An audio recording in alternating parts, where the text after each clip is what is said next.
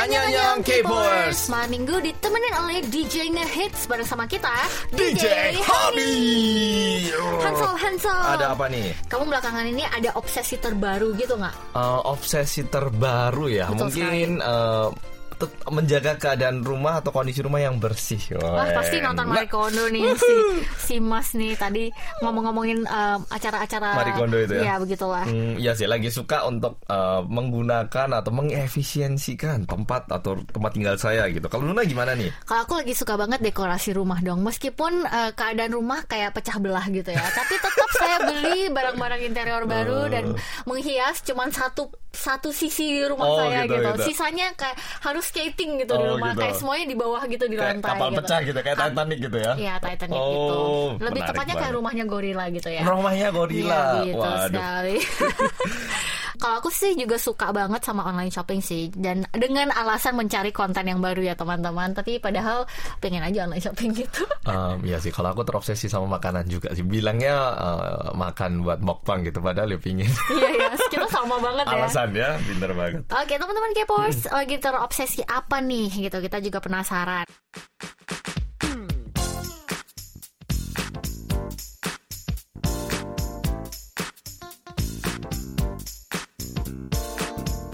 Hansol, yo. Kamu ada brand yang kamu pengen banget nggak jadi kayak brand ambassador-nya? Waduh, gitu? Ada dong. Ini boleh disebutin nggak nih brandnya ini? Ada pastinya. Um, uh, ntar di kayak di ting-ting gitu. Boleh ya. Oke, okay, ya udah. Um, Kalau aku sih lebih ke produk-produk olahraga pinginnya. Mungkin ini oh. fantasi cowok-cowok ya. Terus hmm. uh, gadget-gadget, kamera gitu oh, sih kalau aku. Kayak K, uh, uh, uh, gitu. gitu ya. Oke. Okay. Kalau oh, Luna apa asik, nih? Asik.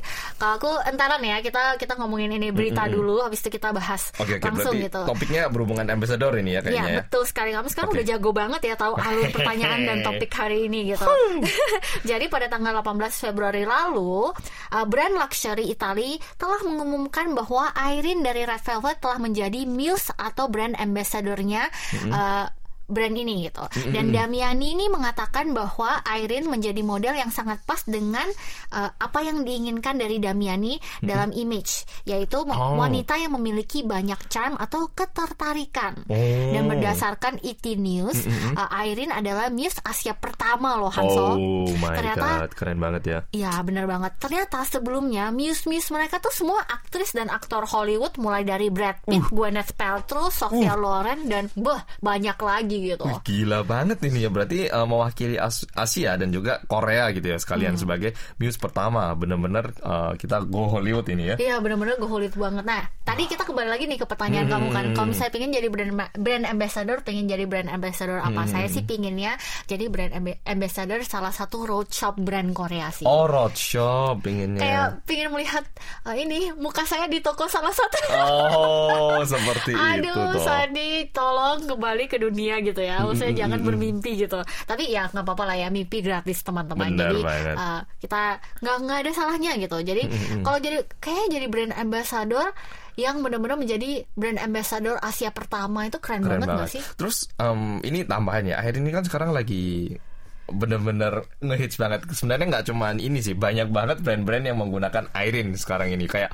Noleh sana Irene uh, pegang apa? Noleh sana Irene pegang apa ya, gitu. Iya, dan kayak, dia juga kan uh, brand ambassador-nya ini kan soju kan. Nah, itu nah. aku ya sih. Ya makanya aku lihat itu kayak uh, ini juga dapat, itu juga dapat, oh, oh. ini juga dapat kayak semua gitu. Dan katanya kalau di Korea kalau udah papan atas banget hmm. pasti mereka iklannya soju atau bir. Iya ya sih. Ha, ha. Nah, kalau berarti kita udah sekarang. Tahu banget ini kalau si Mbak Irene ini sangat mapan banget gitu ya, kan. Sudah dan tergolong ini high class banget uh, sekarang. Dan jujur aku sebenarnya aku suka banget sama brand Damiani ini loh karena hmm. dari dulu memang Damiani ini adalah salah satu fine jewelry brand yang sebenarnya kalau di Korea kalau orang-orang pakai mm-hmm. ini ya, mereka di antara kalangan orang-orang kaya mereka tahu nih, oh nih orang benar-benar ada duit nih mm-hmm. gitu. Biasanya kayak gitu kalau udah pakai Damiani karena Damiani ini semuanya barang mereka ya. Tuh berlian. Oh, makanya aku seneng banget wah. Kayak wah gila nih Irene keren banget kan. Tapi memang Irene ini memiliki wajah yang khas banget, yang benar-benar sangat klasik dan eternal beauty gitu gak sih? Hmm, kayak ada sosok-sosok kayak Asia Grace Kelly ah, dan Asia Audrey Hepburn gitu gak sih? Muka-muka dongeng kalau menurut yeah. saya. Kayak muka-muka putri salju di dongeng yang bakal kayak kayak gitu gitu yeah. loh kayak fantasinya. Sepertinya. Cocok banget sama mm-hmm. brand Damiani ini gitu. Benar, ah, keren banget ya. Semoga Irene terus bersinar ke depannya dan sukses selalu.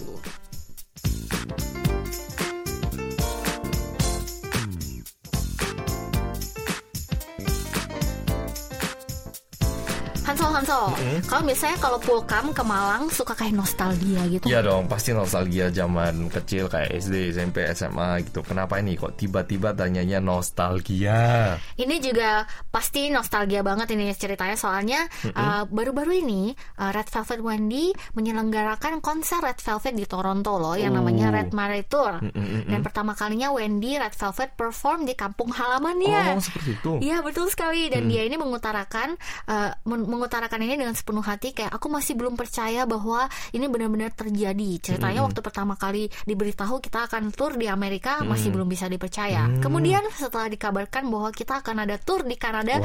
aku juga masih belum bisa mempercayai ini mm. dan aku juga tidak akan bisa melupakan hari ini karena uh, salah satu guru aku ada di sini hari wow. ini dan teman-teman aku juga ada di sini wow. dan fans Rivalove juga ada di sini gitu. Dan member aku dan juga staff-staff uh, dari S M Entertainment dan semua di sini dan aku ngerasa sangat senang banget hari ini. Aku tidak tahu harus berbicara apa lagi karena waktu aku masih kecil aku belajar mm-hmm. di sini dan sekarang aku kembali di negara ini sebagai seorang penyanyi. Oh my god, aku merasa seperti bermimpi sekarang. Aku yakin ini hanyalah awal dari segalanya dan aku yakin aku akan kembali lagi ke sini dan terima kasih sudah memberikan kenangan yang sangat indah dan terima kasih sudah enjoy konser ini. Uhuh. Aduh, wow. keren banget gak sih? Ini ini aku merinding ya, cuman mendengarkan aja bisa merinding kayak membayangkan misalkan di misalkan ya aku yeah. jadi penyanyi K-pop yang oh aduh kelas atas terus uh-uh. konsernya misalkan kebetulan di Malang terus kayak melihat teman-teman aku apalagi di tempat tinggalku sendiri pasti kayak wah kayak iya yeah, keren gak sih perasaan pasti nginget masa-masa dulu waktu ada waktu susahnya kayak yeah, gitu yeah, itu yeah. terus kayak sekarang mau nangis gitu gak uh, sih pasti itu sih banyak kenangan-kenangan masa susah waktu tem, waktu tinggal di situ tuh kayak teringat lagi dan menjadi kayak wah paling nggak sekarang udah lebih sukses hidupku yeah, yeah. gitu dan mm-hmm. teman-teman itu yang datang ke konser itu atau misalnya kita kalau ada meet mm-hmm. and greet yang gede mm-hmm. atau gimana teman-teman kita datang kerasa nggak sih wah teman-teman ini benar-benar teman-teman yang dulu mendukung aku banget mm-hmm. dulu gitu mm-hmm. di, di mana ketika waktu itu nggak ada orang yang ngedukung aku dan nggak ada orang yang kayak percaya dengan impian aku dan bener, segala macam dan itu benar-benar pasti untuk Wendy dari Red Velvet ini benar-benar suatu sesuatu yang sangat remarkable, sesuatu yang sangat akan diingat selalu mm-hmm, gitu ya. Benar-benar waduh. Aduh seneng banget deh lihat dengerin kayak gini aja tuh bikin hati kita seneng nggak sih? Iya oh, hati ini bisa langsung terluluh gitu ya. Dan kemarin aku nonton dong videonya yang ini mm-hmm. gitu kan uh, ada fans yang nge-record video mm-hmm. ini gitu kan dan aduh aku lihat Wendy nangis dong mm-hmm. dan teman uh, dan member-membernya tuh ngomong kayak aku senang banget hari ini bisa di sini dan hari ini adalah uh, hari yang uh, benar-benar spesial untuk uh, Wendy, Wendy gitu, ya? gitu. Oh. Dan aku langsung kayak oh ya ampun ya gitu ya jadi ya. Jadi idol itu benar-benar struggle juga ya nggak hmm, banyak hmm. waktu untuk bertemu dengan teman hmm, libur benar. Apalagi waktu trainee juga pasti susah banget kan benar-benar bisa dirasakan senangnya kembali ke kampung halaman dan bisa membuat semua orang yang kita kenal menjadi sangat bangga gitu dengan hmm, kita hmm, hmm. Kamu waktu balik ke Malang gimana rasanya ada planning nggak untuk meet and greet ya, dalam jangka waktu ke depan aduh waktu balik ke Malang sebenarnya seneng banget sih soalnya dulu kayak kayak anehnya gitu dulu waktu aku tinggal di Malang kayak tidak nggak ada seseorang pun yang kenali aku terus kayak aku menjadi ah. orang yang biasa gitu kayak ketemu orang ya biasa tapi setelah menjadi YouTuber balik Malang orang-orang kenalin jadi teman-temanku sendiri yang lebih kaget kayak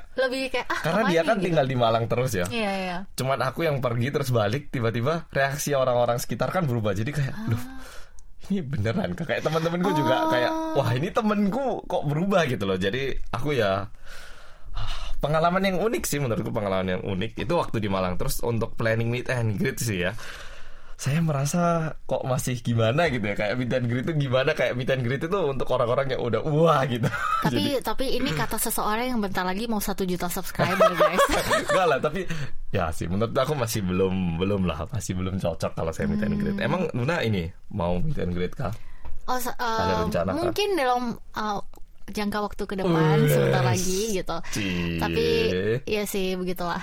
Keren keren keren keren. Kasih kasih kasih. Mm-hmm.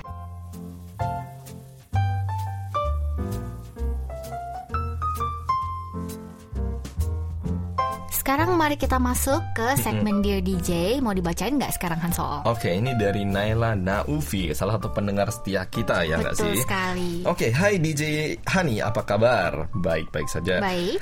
Uh, terima kasih udah bacain email aku yang lalu. Aku seneng banget. Bosen nggak nih dapat email dari aku lagi? Tidak bosan sama sekali. Tidak bosan, betul. Dikirimkan lebih banyak. Oke, tahun kemarin aku lulus S M A dan jurusan matematika U G M pilihan pertama aku U I. Wow. Ini ada yang U G M juga nih. Wah, di sebelah saya kebetulan nih. Sebenarnya aku udah dikasih tahu sama guru B K kalau peluang masuk U G M dari sekolah kita tuh kecil banget. Tapi menurut aku kalau aku nggak coba, aku bakal penasaran banget nantinya. Dan ternyata hmm. emang benar aku nggak lulus S N M P T N. Aduh, hmm. jangan putus asa ya. Nggak berhenti di situ. Oh, ternyata masih lanjut. Nggak berhenti di situ. Aku tetap ikutan tes S B M P T N dan ujian mandirinya. Tapi lagi-lagi aku gagal. Akhirnya aku mutusin buat nganggur dulu dan masuk pesantren walau cuma sebulan. Tapi di situ aku dapat pencerahan karena selama ini aku nganggap kalau Tuhan itu nggak adil dan aku nganggap diri aku nggak berguna hidupnya. Tapi pas hmm. di pesantren aku sadar kalau ternyata hid- ternyata nggak selamanya kegagalan itu buruk. Akhirnya aku ikhlasin pengalaman ditolak U G M tiga kali ini. Nah, selama aku nganggur, aku selalu mengisi waktu dengan bikin kue. Lama-kelamaan aku benar-benar jatuh cinta sama kue gitu. Wah, maksudnya banget. Proses pembuatannya ya, bukan sama kuenya gitu. hmm. Cita-cita aku sekarang pengen jadi chef pastry. Jauh banget kan dari matematika ke pastry gitu, patisserie gitu.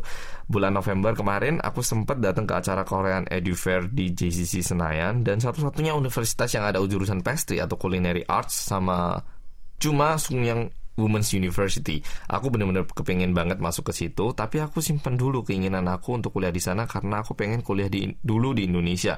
Akhirnya kemarin aku daftar ke Sekolah Tinggi Pariwisata Bandung jurusan manajemen, patisserie dan manajemen tata boga, dan tesnya baru diadakan bulan Juli nanti. Doakan oh. ya aku D J dan semua pendengar K B S W R I. Semoga aku bisa kuliah tahun ini.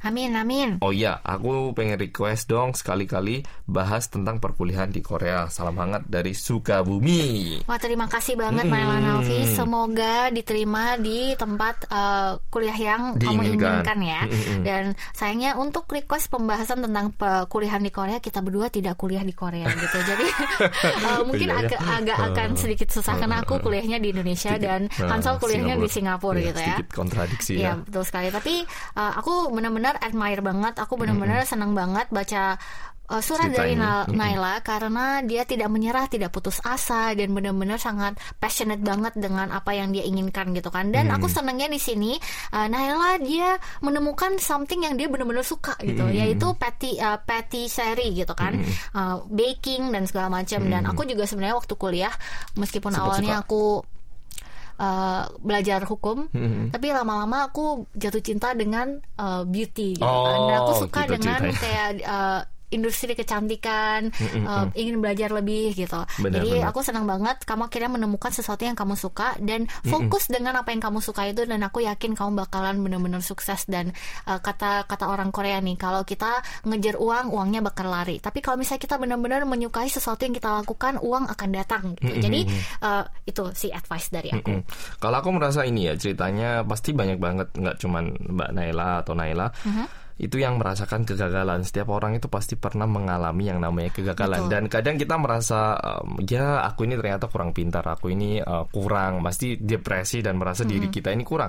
Tapi uh, kemungkinan besar ya kalau menurutku kadang kalau udah uh, gagal berulang kali, bisa jadi kita yang kurang berusaha keras, kurang maksimal. Tapi kadang kala itu ada maksud dari Tuhan uh, menunjukkan bahwa ini bukan jalanmu gitu. Jadi aku Betul. merasa kayak setelah gagal di sini kan akhirnya mencoba yang namanya pastry. Dan kalau misalnya keterima di U G M pasti nggak pernah nyoba pastry kan. Betul ya. Jadi sekali. Kayak Tuhan memberikan jalan yang lain, kayak menunjukkan sebenarnya kamu itu punya bakat yang lain loh. Kayak betul, Tuhan betul. itu membukakan mata kita dengan cara yang um, sedikit sakit ya, karena yeah. kita harus me- melalui kegagalan. Tapi kayaknya itu satu-satunya cara gitu loh. Kalau nggak gitu kan kita pasti nggak pernah membuka mata kita yang lain. Betul. Jadi tetap aja semangat dan um, kejar uh, hobi kamu ini, pasti jalannya nanti akan terbuka gitu. Jangan nah, terlalu stres, jangan terlalu terpaku dengan yang U G M matematika. Menurutku gitu sih. Nah, hmm. Aku juga dulu sebenarnya pengennya masuk kedokteran sih U I, tapi aku juga tidak diterima di U I. Seperti kata Hansol, kalau takdir hmm. dia tidak akan kemana-mana hmm. dan kalau misalnya jalan Tuhan memberikan kita jalan yang lain, hmm. ya. Seperti itu. Oke. Okay. Jadi uh, jalan orang pasti macam-macam lah. Ya, bisa jadi sekali. Kayak Kak Sani kan dihukum empat tahun kayak gitu. Ya, saya dihukum empat ya, tahun gitu ya. Dihukum empat tahun. Oke, okay, okay. Terima kasih banyak Naila Nauvi sudah me- mengirimkan surat cerita. yang sangat hmm. deep banget.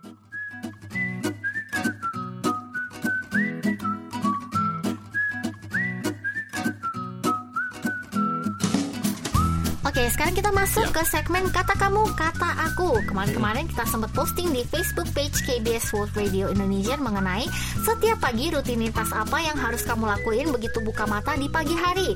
Nah, sekarang kita akan membacakan komen satu persatu. Mari kita mulai dari Hansol dulu. Oke, jadi oh, sebelum kita mulai seperti biasanya saya mau uh, memberitakan hal baik, yaitu follow Facebook dan Instagramnya K B S World Radio Indonesia, karena di situ oh, banyak banget pertanyaan-pertanyaan unik yang bisa kamu jawab, nanti juga kita bacakan dan kita bisa berinteraksi. Keren gak sih? Betul sekali. Oke, langsung kita mulai dari yang pertama, yaitu dari Rosi Mahendra.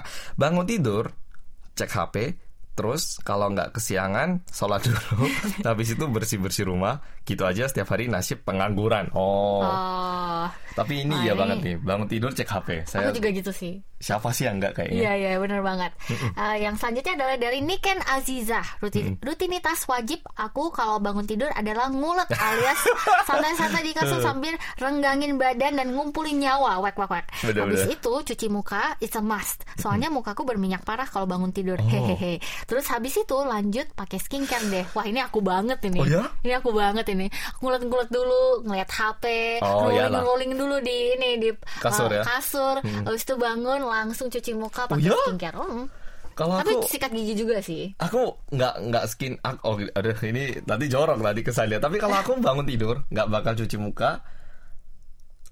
Hah? Sampai ada perihal khusus untuk saya untuk pergi atau oh iya sih, kalau aku di rumah kalau misalnya kayak gitu juga aku nggak langsung langsung cuci muka oh. sih. Kalau misalnya di rumah seharian palingan ya lima jam kemudian cuci muka. Nah, gitu kayak ya, gitu ya, ya seperti itu. Tapi kalau misalnya harus keluar ya harus ya, mandi dan sih. cuci muka dan segala macam.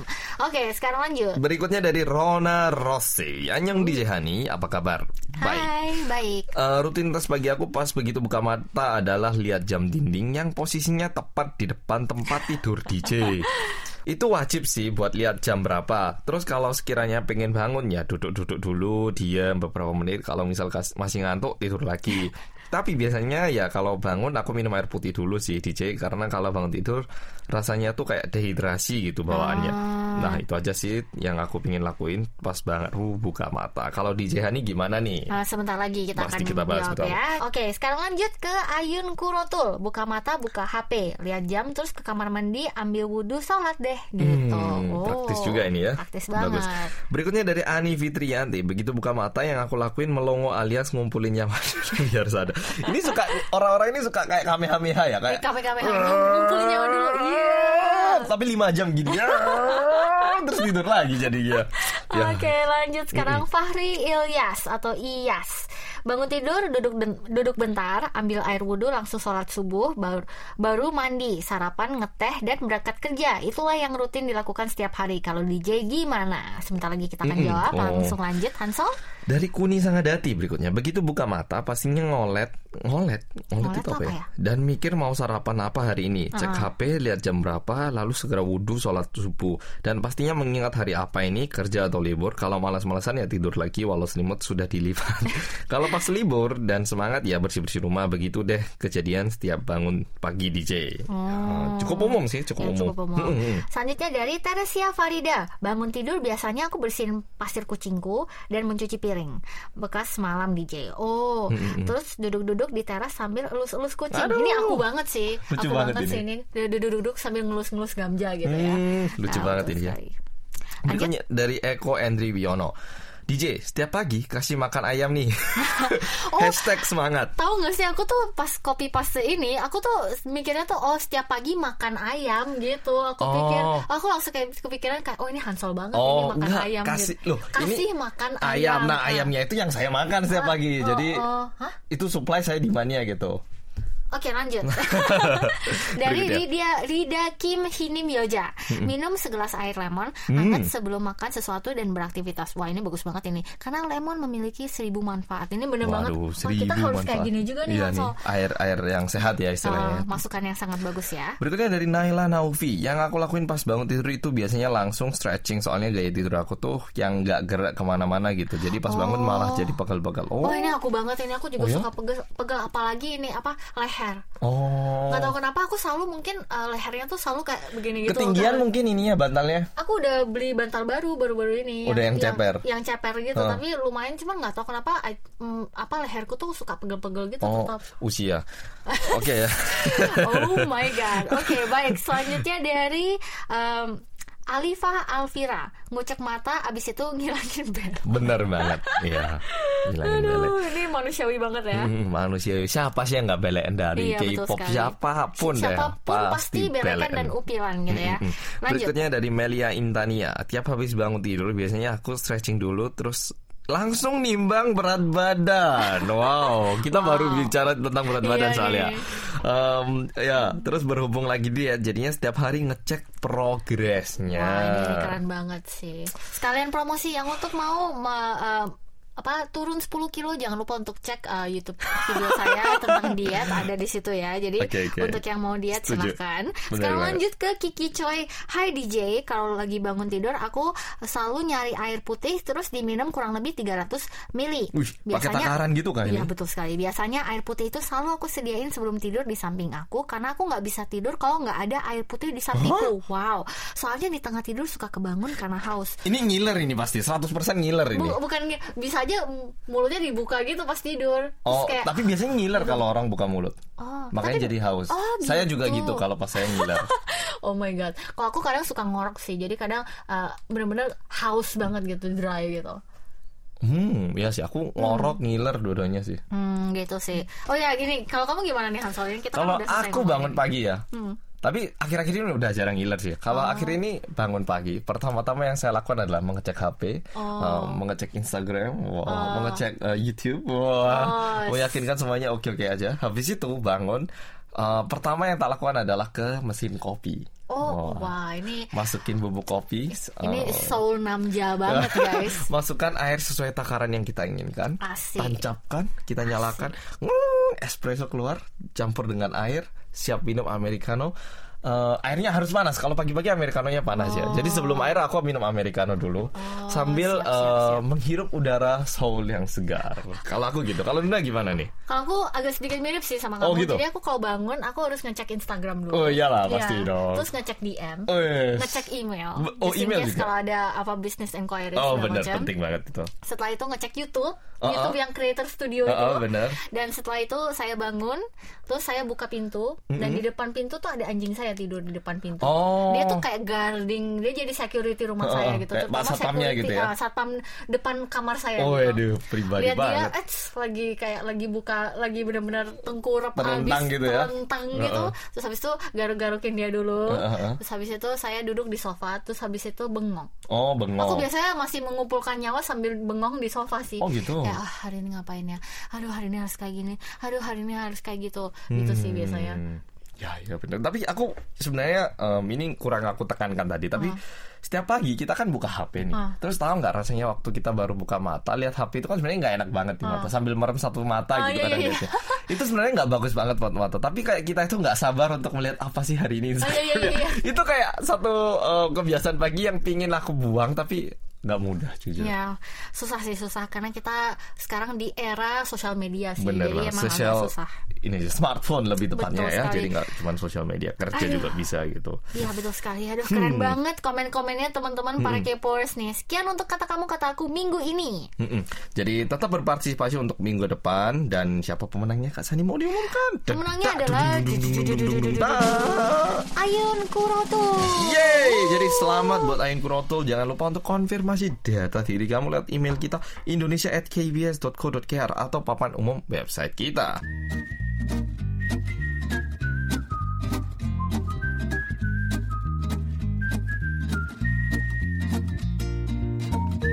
Mari kita masuk ke segmen Zaman Jigem Inho in the House. Tapi minggu ini adalah minggu terakhir Zaman Jigem loh teman-teman. Aku sedih banget karena hari ini adalah hari terakhir uh, ya Inho bersama kita untuk segmen Zaman Jigem hari ini. Mm-hmm. Dan karena mulai tanggal sembilan nanti K-pop bahkan dirombak habis-habisan, bakalan ada segmen-segmen baru. Jadi nantikan ya teman-teman K-popers. B T W Inho, bagaimana kabarnya hari ini? Uh, halo, kabarnya nggak baik karena Senin besok gue udah harus balik lagi ke kampus. Aduh, oh no. Rasanya udah malas banget. Benar. Kalian apa kabar? Hari ini aku sedih dong karena hari ini last segmen bersama dengan Inho ganteng, oh. si Opa ganteng. Iya, padahal Aduh. minggu lalu kan Lil Inho keren banget kan. Iya, Lil, Lil Inho nge-rap iya, gitu ya. Masih ini masih image-nya masih terbayang-bayang. Oke, uh, buat Zaman Jigem terakhir ini apa yang udah diliput oleh Big Inho. Yes. Uh, di episode terakhir ini gue pengen share ke pendengar tentang lima hal terbaik di oh. Seoul ala gue. Hmm. Uh, mudah-mudahan pendengar bisa ikut kebayang juga ya. Hmm. Oke, okay, yeah. kalau gitu langsung aja yang pertama apa tuh? Yang ini mungkin kebanyakan orang asing yang tinggal di sini juga bakal setuju kalau gue bilang transportasi umum di Korea, terutama di Seoul tuh nyaman banget. Gimana oh, ya, menurut kalian? Banget. Convenient banget, oh. sangat sangat gampang banget dan sangat mudah untuk diakses. Oke, okay. terutama di Seoul kan ya, ya benar. Kalau Seoul ya saya setuju sekali karena ya bagus sih. Kenapa gue suka alasannya hmm. karena uh, faktor ketepatan waktu, kenyamanan, hmm. kebersihan, dan kemudahan. hmm. uh, Terus jam operasinya juga panjang, rata-rata dari jam setengah enam pagi sampai jam setengah satu malam. hmm. Betul banget, jadwal kereta dan busnya on time banget ya. Jadi kita bisa cek di papan pemberitahuan yang ada di setiap stasiun atau bus stop. uh, Ya, yeah. mungkin karena gak ada macet kali ya, jadi bisa pas jamnya. Betul. Terus hal terbaik yang kedua di Seoul ala Big Inho, D J Inho ini apa ini? Uh, yang kedua tuh karena gue suka jajan ya, jadi gue suka pergi ke convenience store. Uh, kayaknya dari awal gue kesini sampai sekarang kerjaan gue tuh selalu ke convenience store. Tapi emang iya sih kan mudah dicari memang yang namanya hmm. supermarket ini ya. Uh, malah jadi kenal sama si kasirnya karena tiap malam oh, iya? selalu kesana. Oh seriusan, ya, gue tuh ke kesana tiap malam terus tiba-tiba si mbaknya ini ngasih telur rebus gitu. Oh, gitu. Serius, ini banget. Makan aja gitu. Ah enggak enggak apa-apa, udah bawa aja bawanya gitu. Oh. Itu jajanan di convenience store pasti lu udah coba semua kan ya? Oh, hampir semuanya udah. Wow. Jadi kadang suka bingung kalau ke sana tuh mau beli apa lagi soalnya kebanyakan udah pernah dicoba gitu. Wah, kalau gitu favoritnya Abang Inho, Big Inho ini apa ini? Favoritnya apa ya? Pasti chips-chips gitu ya? Chips-chips-chips. Atau yang mimi atau yang kayak toshirak-toshirak gitu. Mungkin gue lebih suka ke minuman-minuman yang aneh-aneh gitu ya, kayak oh. jelly, yang oh, unik-unik iya, iya, gitu, kayak iya, jelly iya. atau uh, yang kayak gitu-gitu. Hmm. Oh, kalau kasarnya apa nih mungkin? Kalau aku, aku suka banget sih, aku tipe anak yang suka banget sama chips kentang sih. Oh. Aku emang dari dulu suka banget sama kentang, sampai guguk saya saya namain kentang. Oh iya sih, benar-benar. Ya, jadi benar. Saya apa aja yang berhubungan dengan kentang atau sweet potato yang goguma, aku suka hmm. banget. Hmm. Nah. Hmm. Kalau kamu gimana Han? Aku es krim sama minuman soda. Oh. Dua itu cukup, lebih dari cukup. Selanjutnya apa nih mungkin? Yang ketiga musim dingin. Walaupun gue orang Korea tapi gue lahir dan besar di negara tropis di Indonesia. Jadi gue suka banget sama musim dingin karena ada salju. Uh, beberapa tahun lalu gue main snowboard gitu dan sekarang itu termasuk hal yang menurut gue paling keren yang ada di sini. Oh. Kalian suka juga nggak? Kalau aku sih sukanya ice skating sih dibanding snowboarding oh, karena aku nggak bisa nggak oh, gitu. uh, bisa snowboarding susah hmm. banget itu kayak saya selalu jatuh deng- di mendarat dengan pantat saya gitu. Jadi oh. uh, saya sedikit susah untuk membalancekan diri saya gitu. Asik sih snowboard itu, cuman aduh. Aku malesnya kan harus pakai baju yang tebal-tebal yeah, terus yeah, yeah. bawa peralatan, pakai sepatu itu, aduh, maksudnya asik tapi cukup sekali setahun sekali lah kayaknya yeah. kalau aku gitu. Dan setelah itu biasanya kan kayak ini badannya tuh kayak besok kayak encok pegelinu gitu. Masa asli? Memar-memar oh, gitu nggak iya, sih? Memar-memar kayak kerasa kayak badan tuh sakit semua tau nggak? Aku nggak. Jadi aku waktu itu bareng sama teman-teman, aku besoknya oke. Okay. Nggak tahu ya. Wah. Karena Anda mungkin hari-harinya udah udah ini ya. Nge-gym mungkin ya. Mungkin ya, mungkin ya. Udah nge-gym makanya nggak gitu jadi. sakit. Oh, hmm, no. Jadi uh, waktu snowboard itu, waktu itu gue nyewa villa sama teman-teman terus main snowboard seharian sampai badan biru-biru gitu. Hmm. Uh, hal kayak gini kan nggak uh, bisa ditemuin di Indo, jadi bener seru sih. banget. Iya hmm. benar banget. Selain itu apalagi nih yang termasuk dalam five best things di Seoul yang perlu diketahui nama teman-teman K-popers? Uh, selama gue tinggal di Bandung, gue nggak banyak nemuin restoran uh, buffet ya. Oh iya iya. Nah, bener. Karena mungkin waktu itu peminatnya juga belum banyak. Hmm. Nah pas gue pindah ke sini ternyata banyak banget restoran buffet kayak buffet shabu-shabu, buffet kepiting. atau hmm. buffet segala macem deh. Hmm. Um, dari banyak buffet nih, um, yang paling disukai Big Inho ini apa? Ini buffet ini by the way yang mung, pasti tahu lah, tapi biasanya di Indonesia bilangnya prasmanan ya bilang. Oh, ya kan, itu ya, ya, ya, prasmanan. Iya, iya, ya, benar. Nah, kalau favoritnya apa nih? Uh, gue paling suka buffet shabu-shabu. Seoul itu surganya resto uh, buffet ya, nggak tahu kenapa. Tapi kalau shabu tuh gue bisa makan banyak banget. Hmm. Soalnya kalau ke restoran buffet tapi makannya dikit kan uh, rugi ya. Benar. Nah, kalau kalian suka buffet apa? Aku suka buffet steak. oh, aku oh. Semakin banyak daging semakin baik sih. Aku lebih mm, suka mm, yang mm. Soalnya kan kalau kalau daging kan mahal tuh. Mm, Kalo, aku kalau ke buffet tuh kayak kerasa kayak nggak rugi gitu karena mm, banyak daging dan daging mm, mahal-mahal yeah. gitu. Saya balik modal ya. Balik uh, modal, balik modal oh. gitu. Kalau aku sih suka daging juga, tapi aku pernah sekali tuh ke buffet ayam goreng. Oh my god, iya si Hanso suka banget ayam goreng yeah. dong. Buffet ayam goreng itu per orang cuma lima ribu sembilan ratus won. Oh, itu. Wow. Murah banget kan ya. Jadi wow. aku kesana makan um, sekitar belasan ekor kayaknya. Enggak lah. Eh bentar bentar bentar bentar. Nah. Uh, P D kita sampai ternganga gitu dong. ya. Dia sambil dengerin ceritanya Hanso yang tentang ayam dia kan sampai buka gitu ya. Buka mulut gitu. Hah, gitu. Jadi ayam gorengnya di situ tuh ada yang dari rasa lemon, ayam goreng biasa, ada yang yum, terus uh, minumannya uh, soft drinknya juga free flow gitu. Jadi uh. kayak prasmanan minum. Jadi gila, kayak belasan potong ya. Iya, jadi tiga oh. potong empat potongnya udah enak. Oh ya? Udah, udah nyampe sini. Iya, iya, iya, soalnya kan dia gorengan kan. Ah, jadi langsung aku sampai sungkan loh soalnya di meja aku tuh penuh penuh tulang-tulang gitu kayak oh tempat pembuangan gitu. Iya sih. Ya kalau itu. Ya oke. Okay. Berikutnya apa nih? Aduh, kena ayam ini malah ya. Berikutnya Uh, terakhir itu taman-taman dan kafe-kafe hmm, di sini. Bener. Ah iya, soalnya banyak kafe unik gitu kan, sama taman yang cantik-cantik kan. Ah iya, udah gitu pas pertama gue kesini kan belum ada temen ya, ah. uh, jadi biasanya gue ngabisin waktu di kafe atau taman gitu sambil baca oh. buku. Hmm gitu. Jadi uh, taman tuh kayaknya tiap daerah ada memang ya, hmm. pasti ada satu gitu. Emang kadang enak sih ngadem di taman, apalagi pas cuacanya bagus, bukan kayak sekarang ini ya. Mungkin ya, minggu depan atau dua minggu lagi agak ya, masih ya, agak dingin dikit. Uh, terus bagus buat relax, terus menghidup menghirup udara segar gitu, jalan-jalan hmm. santai di taman juga bisa jadi olahraga kan ya itu ya. Ah oh, benar banget, apalagi kalau musim semi, aduh bagus banget ya. Uh, iya pas musim semi mah pasti pada betah sambil foto-foto bunga sakura kan. Foto-foto cantik gitu ala Instagram uh, gitu ya. Ya pokoknya gitu. Pas dulu tahun dua ribu sebelas kan belum terlalu banyak mainan online gitu, jadi hmm. ke taman juga asik-asik aja. Hmm. Dan kafe-kafe di sini emang lucu-lucu banget, semuanya yang benar-benar Instagramable banget gitu. Iya, kafe itu udah jadi semacam budaya juga kali ya di sini. Hmm. Anak muda di sini kalau nongkrong pasti di kafe. Iya, hmm. jadi bener sih kalau sekarang pasti ke kafe gitu. By the way, apakah fotonya sudah disiapkan Big Inho? Uh, udah dong. Uh, nah itu dia five best things di Seoul ala gua D J Inho. K-Popers bisa cek foto-fotonya di world dot k b s dot co .kr slash Indonesia. Makasih ya Inho. Ma- uh, kita masih bertemu lagi kan ya habis ini. Uh, iya dong pendengar uh, juga kalau kalian nerima hadiah dari K B S W R I ingat ya itu gue yang kirim. Iya. Oh udah gak bawain zaman jigem ya. Ternyata D J Inho berahli ke tukang pos ini sebenarnya ya. Sinterklas dong Sinter lebih tepat ya. Kan bagi-bagi hadiah buat para pendengar. Terima mm-hmm. kasih ya Inho sama ini dan terima kasih banget liputan-liputan keren yang sama ini kamu udah berikan untuk teman-teman K-popers dan juga kita. Dan sebenarnya berkat Inho ini uh, kita berdua jadi benar-benar dapat konten-konten yang asik mm-hmm. untuk teman-teman di YouTube juga dan Inho ini benar-benar sama ini kerja keras banget sambil kuliah sambil uh, you know sambil datang ke sini pagi-pagi menyempatkan di sela-sela kesibukan. No, but seriously kita benar-benar senang banget kalau bisa kerja bareng sama Inho dan chemistry kita tuh dapat banget betul gitu. Betul juga. Ya. Jadi terakhir komapseumnida Inho terima kasih. Terima kasih juga seru banget liputan buat para pendengar semua. Makasih juga buat pendengar yang udah mantengin zaman Cigem sampai sekarang. Dan K-Popers semua kalau pengen tahu setelah ini perubahannya apa aja di program K-Pop, nantikan K-Pop minggu depan ya. Oke. Okay. Okay. Salam terakhir. Bye Inho. Okay. Bye bye. See you soon.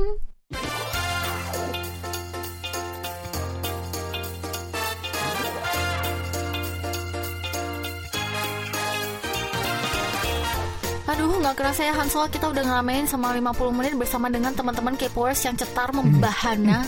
Iya bener banget, jadi lima puluh menit yang kali ini kayaknya lebih cepat daripada lima puluh menit yang biasanya. Tapi gak apa-apa karena minggu depan K-Pop bakal hadir dengan segmen-segmen yang baru. Bener banget, segmen-segmen baru yang pastinya bakal lebih seru lagi. Ya jadi sampai ketemu lagi minggu depan ya para K-Popers dan tetap K-Pop.